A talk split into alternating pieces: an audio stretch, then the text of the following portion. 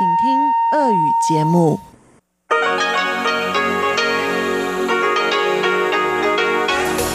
эфире Международное радио Тайваня.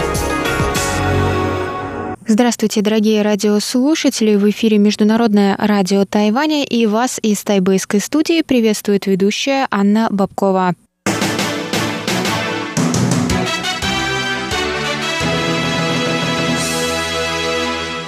Сегодня среда, 9 сентября, и мы начинаем наше ежедневное вещание с выпуска новостей сегодняшнего дня, а затем вы, как всегда, услышите тематические передачи «Среды», «Китаеведение. Устная история», «Новости экономики» и повтор передачи «Звуки города». Я вам напоминаю, что на коротких волнах вы можете слушать нас на частоте 5900 кГц с 17 до 17.30 UTC и на частоте 9490 кГц с 11 до 12 UTC. И, конечно, в любое время вы можете заходить на наш сайт по адресу ru.rti.org.tw, читать там последние новости с Тайваня и слушать ваши любимые передачи или какие-то выпуски передач, которые вы пропустили пропустили. И также мы вас приглашаем скачивать наше новое приложение. Говорят, что оно даже удобнее нашего сайта и даже удобнее подкастов. Там точно также можно читать новости и слушать передачи. В поиске его можно найти как RTI to go. И вскоре его можно будет найти по русскому названию, но сейчас оно новое и пока вот так. И на этом у меня все, дорогие друзья. Давайте переходить к выпуску новостей сегодняшнего дня.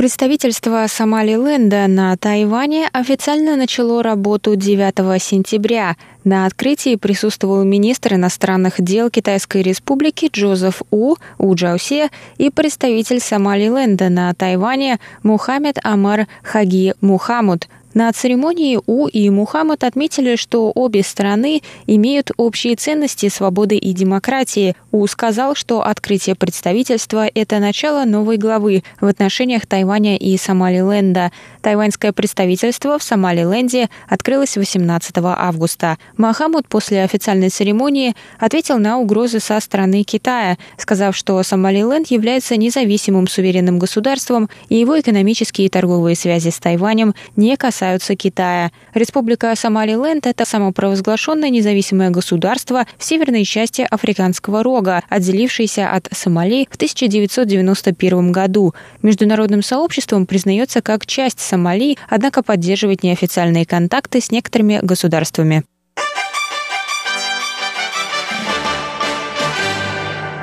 Эксперты из различных международных организаций поддержали 9 сентября идею вступления Тайваня во всеобъемлющее и прогрессивное транстихоокеанское партнерство. На форуме Китагилан диалог по вопросам безопасности в Азиатско-Тихоокеанском регионе 2020 года.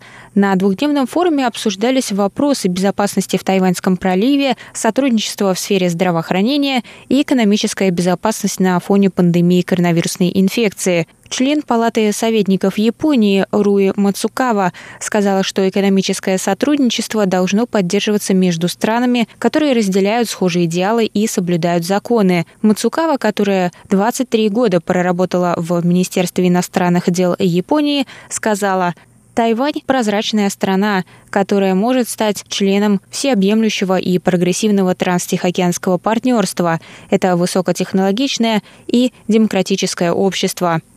Почетный член Азиатско-Тихоокеанского фонда Канады Хью Стивенс назвал Тайвань важным глобальным торговым партнером и ключевым игроком в глобальной цепи поставок. Он добавил, что Тайвань – это экономика, которая хочет и может быть частью всеобъемлющего и прогрессивного транстихоокеанского партнерства – Председатель Новозеландско-Тайваньского делового совета Чарльз Финни выразил уверенность, что Тайвань сможет соответствовать всем стандартам и требованиям всеобъемлющего и прогрессивного транстихоокеанского партнерства. Однако нет необходимости торопиться со вступлением, пока не улажены все внутренние вопросы в партнерстве. Он сказал, что партнерству необходимо решить некоторые проблемы, прежде чем начать принимать новых членов.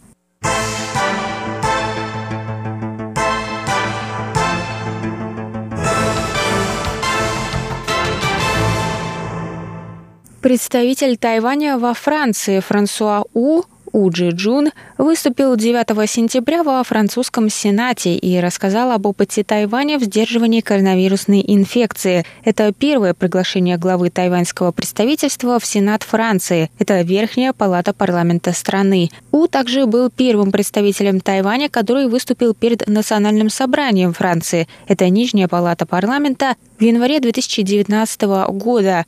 Выступление было посвящено политике Тайваня в Южно-Китайском море. На выступлении к У присоединился глава представительства Франции в Тайбэе Жан-Франсуа Касабоне Масанаве, Кроме У, на слушании в Сенате выступил посол Южной Кореи во Франции. В данный момент Франция является одной из наиболее пострадавших от пандемии европейских стран. По последним данным, в стране зарегистрировано более 330 тысяч случаев заражения и более 30 тысяч смертей.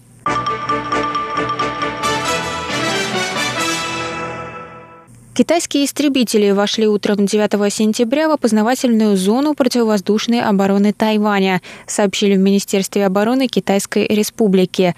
В ведомстве не назвали количество вошедших в зону ПВО самолетов. Истребители Сухой, Су-30 и Ченду J-10 на время вошли в опознавательную зону ПВО Тайваня к юго-западу от острова. Согласно протоколу, тайваньские ВВС приняли необходимые меры и отслеживали действия самолетов, пока те не покинули зону. Минобороны Тайваня осудила односторонние действия Китая по дестабилизации региональной ситуации.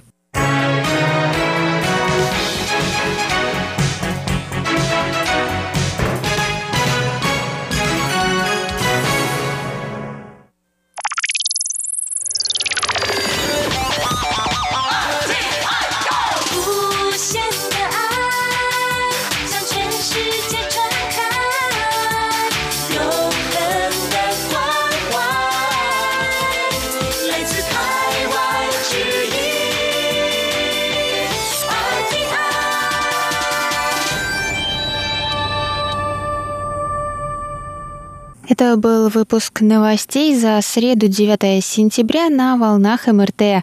Для вас его провела и подготовила ведущая русской службы Анна Бабкова. Далее в эфире тематические передачи «Среды», «Китаеведение. Устная история», новости экономики и повтор передачи прошлой недели «Звуки города». А я с вами на этом прощаюсь. До новых встреч. Оставайтесь на наших волнах. В эфире Международное радио Тайваня.